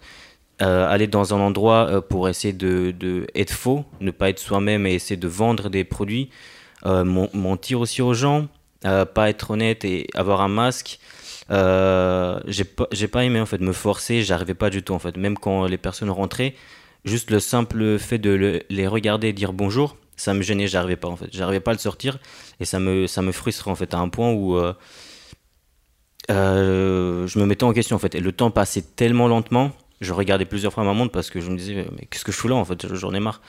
Euh, j'ai toujours, j'ai toujours trouvé des stratagèmes en plus pour éviter les stages et tout parce que ça me. Ça, j'aimais pas du tout en fait. Et je pense que c'était vraiment le fait que on était. Il n'y avait pas de noté en fait. Et euh, du coup, je rejoins Elise, je rejoins le LAP. J'ai arrêté après le lycée, j'ai pu avoir mon bac, etc. Euh, j'ai fait un petit peu la fac, mais c'était ça m'a période Covid, donc ça n'a pas ça n'a pas pu fonctionner. Et du coup, après, j'ai rejoint le LAP. J'étais un peu perdu, j'étais dans un moment un peu perdu euh, où je savais pas trop quoi faire. Euh, j'ai rejoint le LAP et euh, au début c'était un peu difficile de reapprendre à être sociable euh, on avait passé euh, une année de, Covid ou deux ans, une année, une année et demie de, Covid où euh, j'ai perdu la sociabilité. J'étais déjà pas très sociable de base, mais là c'était compliqué. Je rejoins du coup le, le, LAP en janvier 2022 et c'était. Euh, je suis resté six mois et euh, c'est fou en fait. J'ai pu apprendre énormément de choses. Euh, c'est je sais pas il y a eu une évolution euh, et que même des personnes m'ont pu euh, ont pu euh, voir sur moi. Et je suis très je suis très enfin euh, ça me fait vraiment plaisir. Mais c'est pour dire qu'en fait comment j'ai pu apprendre tellement de choses c'était c'était le cadre en fait. C'était les gens qui étaient avec moi en fait en fait c'était juste être en présence des, des gens qui sont honnêtes et qui sont qui sont bienveillants, en fait, ça donne envie d'apprendre, en fait. Euh, je me rappelle qu'au lycée, j'avais euh, une classe où j'aimais vraiment pas du tout ma classe. J'avais beaucoup de, beaucoup de mecs surtout qui, qui étaient euh, très perturbateurs, qui, qui essayaient de faire les clowns dans la, dans la, dans la classe. Et en fait, t'avais pas envie d'apprendre en fait. Même si le cours était intéressant, t'avais pas envie. T'avais des gens qui, en fait, étaient mélangés avec des gens à qui tu pourrais pas en fait parler. Et c'était là aussi c'était dur. Du coup, malheureusement, le problème c'était que on se faisait un groupe au lycée et on restait qu'avec ce groupe en fait. Et on bougeait pas, on parlait pas vraiment avec les autres en fait. Et là, ce qu'on a pu faire avec le lab, c'était qu'on était peut-être 20, 25 personnes, mais tous différents quoi. On venait tous des, des endroits différents. Et euh, juste le fait qu'on soit tous honnêtes et que juste le respect en fait. Il y avait le respect et le fait que qu'on soit tous bienveillants. euh, jamais eu de problème.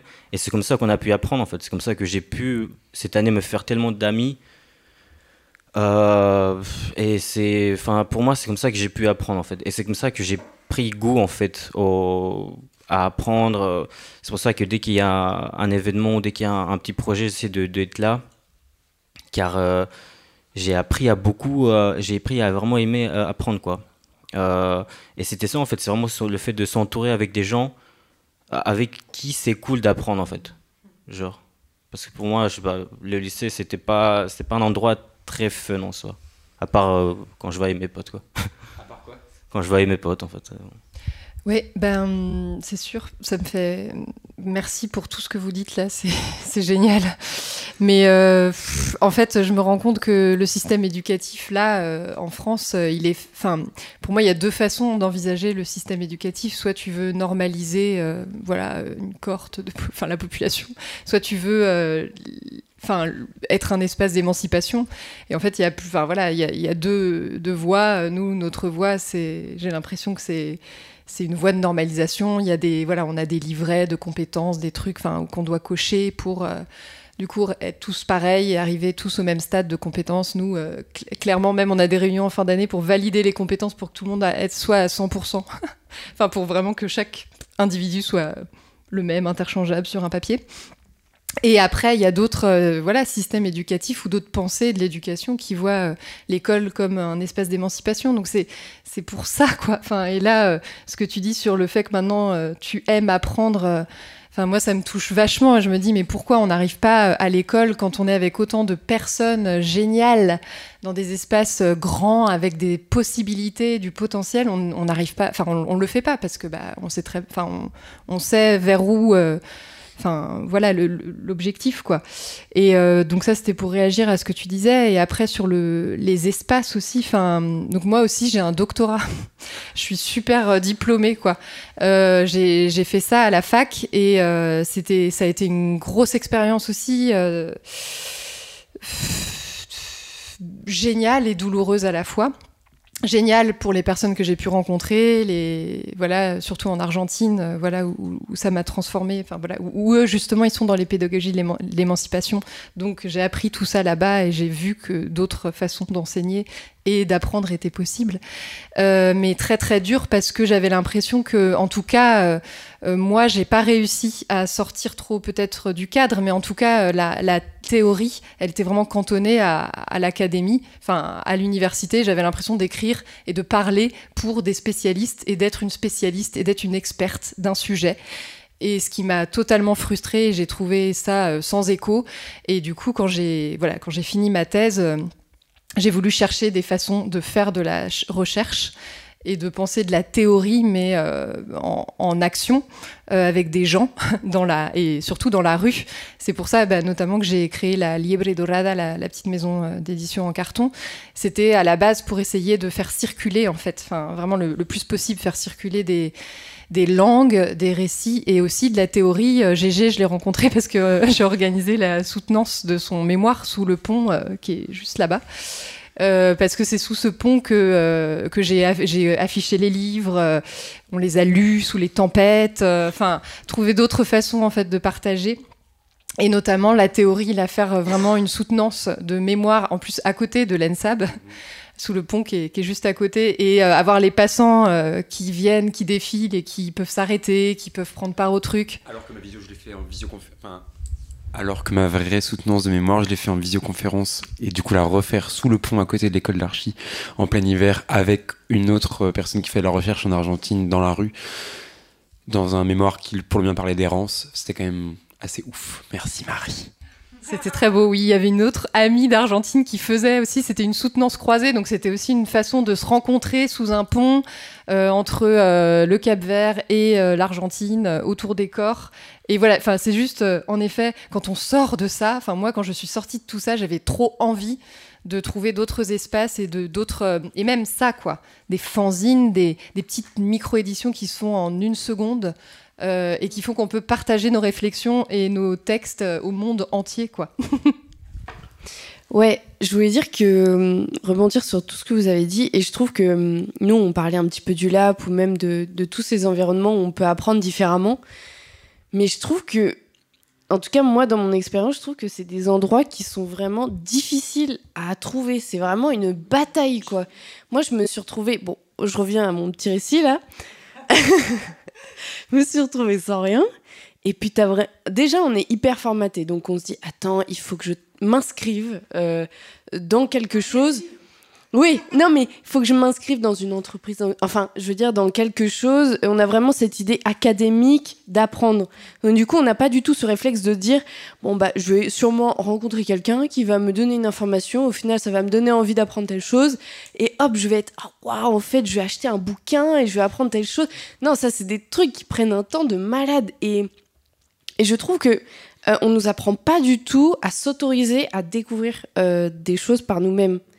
Et euh, qu'on a vraiment ce truc où faut être inscrit dans une association, faut faire partie d'un d'un truc artistique, ou alors faut être dans une branche artistique aussi, parce que je trouve que quand on est des gens comme ça qui parlent de tous ces sujets, on est quand même hyper ancré dans déjà dans une démarche de développement personnel, de je réfléchis, je pense à tout ça. Quand je pense à des jeunes qui sortent de systèmes où ils ont même pas l'idée de penser qu'ils peuvent aller chercher de telles informations et de telles découvertes, je me dis, c'est vraiment accessible à genre euh, 2%, quoi. De se dire, euh, vas-y, je vais me pousser à aller dehors et à me dire, j'ai peut-être une autre manière d'apprendre des choses, quoi.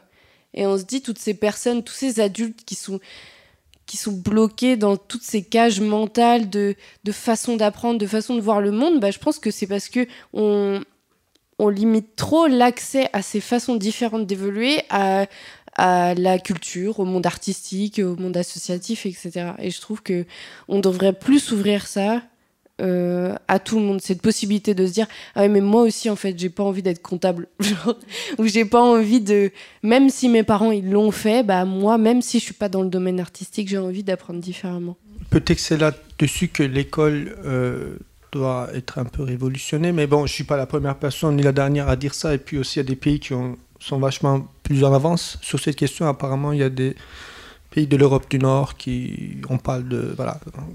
Mais euh, juste, euh, je peux juste me baser pour euh, sur mon expérience et l'expérience de, mes proches. Et bon, j'ai été assez critique tout à l'heure, mais effectivement aussi l'école c'est un lieu où on rencontre les meilleurs amis. on, on se souvient aussi souvent d'un ou d'une professeure enseignante, enseignante qui nous a, qui nous aurait peut-être changé la vie. Et euh, et donc euh, cette place-là, oui, on peut aussi lui accorder. Mais mais je me demande pourquoi l'école telle qu'on connaît aujourd'hui a été créée. Et si c'était euh, peut-être en France ou bien dans d'autres pays aussi, pour créer une unicité de langue. Et euh, voilà, dans un, et dans un pays, je ne sais pas ce que ça voulait dire à l'époque, où euh, il y avait plein d'autres langues, plein d'autres cultures, et donc pour propager une langue, une culture, pour en faire la langue et la culture du pays et le État-nation. Oui, c'est une de des raisons. Unification, Je crois que c'est ouais. Jules Ferry, c'est ça Norma- normalisation, unification. C'est ça. Et donc, bah, ça a réussi. C'est pas la raison principale non plus. hein, Entre guillemets, ça a réussi. Et euh, bon, maintenant que c'est fait, après ça c'est discutable, je rentre pas là-dedans, mais aujourd'hui, pour parler de l'actuelle actuelle école, et peut-être une école peut-être qui, qui, elle, se plie aux singularités de chacun et, leur donne aussi la, la, chance, le- le droit de vote ou de décision. Et, euh, et, et comme ça, peut-être qu'on peut se rapprocher de ce modèle associatif dont tu parlais tout à l'heure. Et si l'école n'y arrive pas, alors on abolit l'école, on augmente le nombre d'associations de, de, ce type. Et on, on, peut aussi être diplômé peut-être d'une association, je ne sais pas, on crée un autre modèle.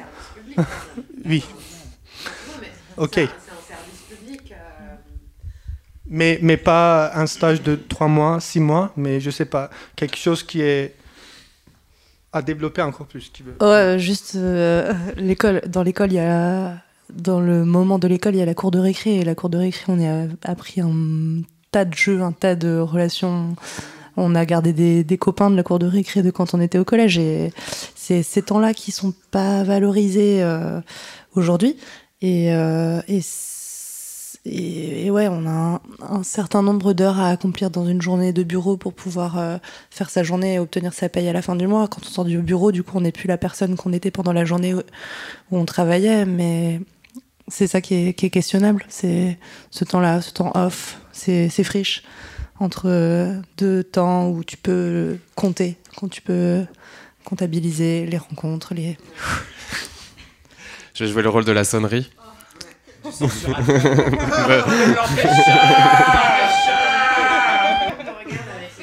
Regarde avec les grands yeux. Bon, Simon, bah, je pense que tu as à dire ce que tu as dit. Dis-le, dis-le.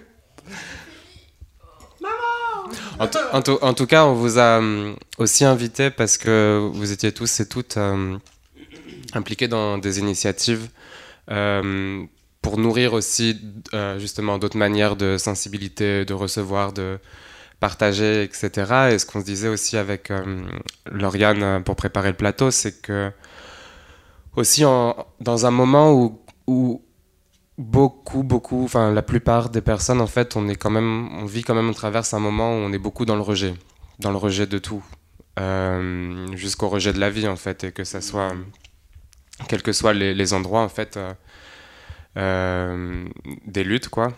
Et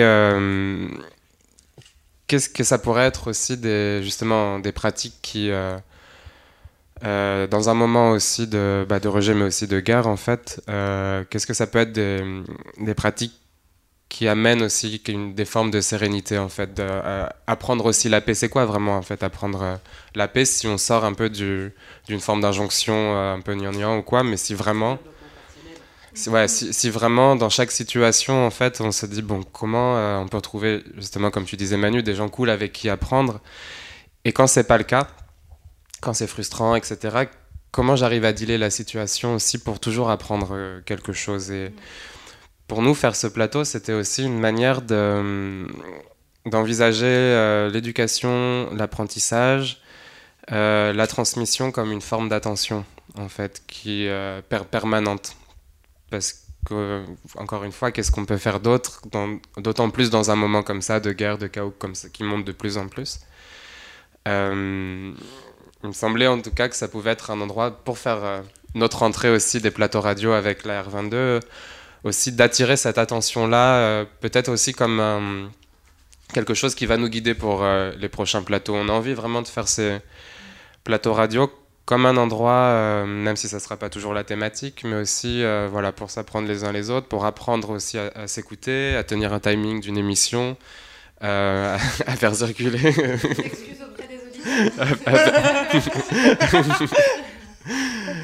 aussi à sentir son cœur qui bat quand il faut prendre la parole, à exposer une idée, à accepter d'être touché par une idée de l'autre aussi pour qu'elle puisse se déplacer et euh, avancer comme ça. Et,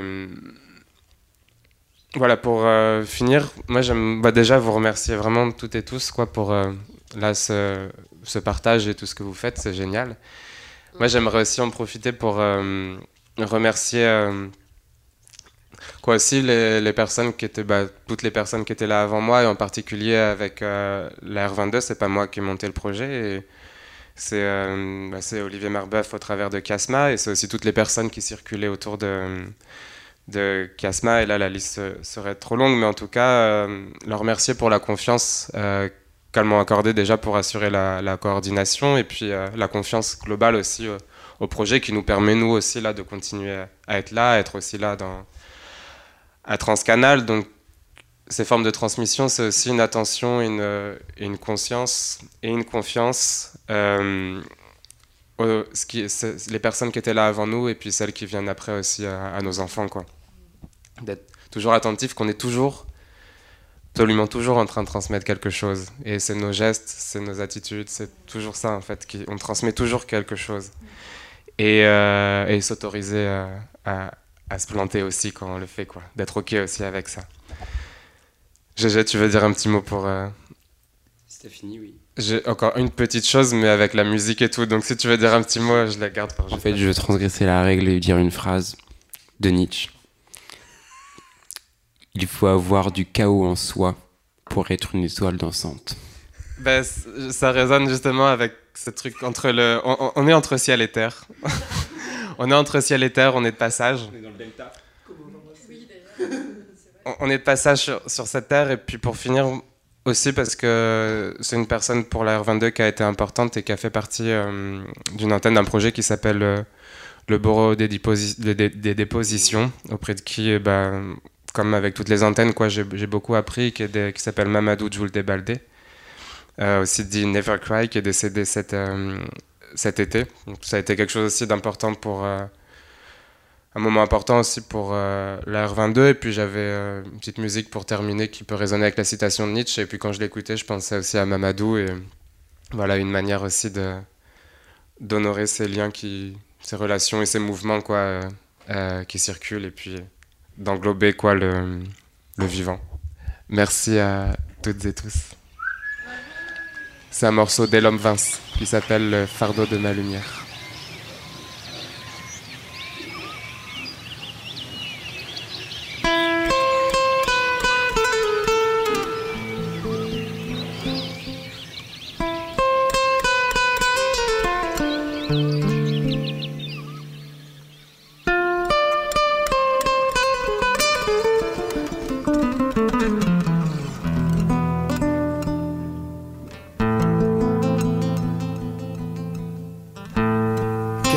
Côté du vide si ce n'est la vérité.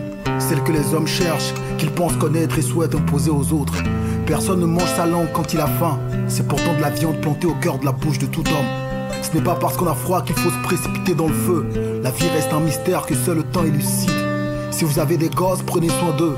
Une enfance bousillée est fait d'un adulte une blessure indélébile. Ceux qui savent ne parlent pas, ils observent en soupirant. Il faut changer de paradigme, m'a dit Isis la valeur d'une chose ne se définit pas à son prix. Combien coûte ton âme? Les vraies choses ne s'achètent pas. Leur valeur reste inestimable. Il faut continuer à marcher, ne serait-ce que pour l'honneur de nos anges tombés. Nos étoiles pleuvent du ciel sans parachute.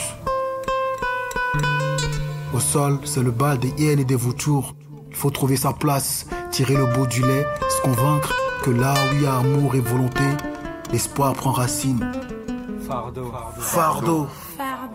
Fardeau. Fardeau.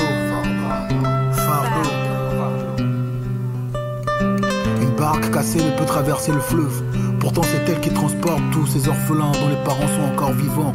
S'il est vrai que la bougie doit se consumer pour éclairer les autres, elle sait que sa lumière est la seule couronne qui puisse coiffer sa tête. Ce matin, un sage m'a murmuré à l'oreille, nous là. Le travail pénible se fait dans la joie. L'homme n'est pas une chose, il est. Il ne sort pas du néant, c'est une étoile dans une enveloppe charnelle qui fait escale sur terre pour expérimenter l'amour et la guerre. Anywhere you find peace, he was gotten by struggle. Est-ce l'astre qui influence les choses terrestres? Le contraire ou vice versa Et donc dia, Agbetor Janade, Niwitriadoade, et Tog Bonago. Quand le soleil brille, les hommes suent. Quand la lune est pleine, la marée monte. Mystère de l'univers, que mon verbe dans sa chair essaie de percer. Ma parole attire les âmes chagrines, comme l'aimant le fer, les voleurs la foudre. Je suis une étoile solitaire qui fait l'amour à son destin. La mort ne me fait plus peur, la solitude non plus. Il s'agit de veiller sur mes rayons, les guider sur leur route vers le soleil. Il y a des maladies que seul l'amour guérit.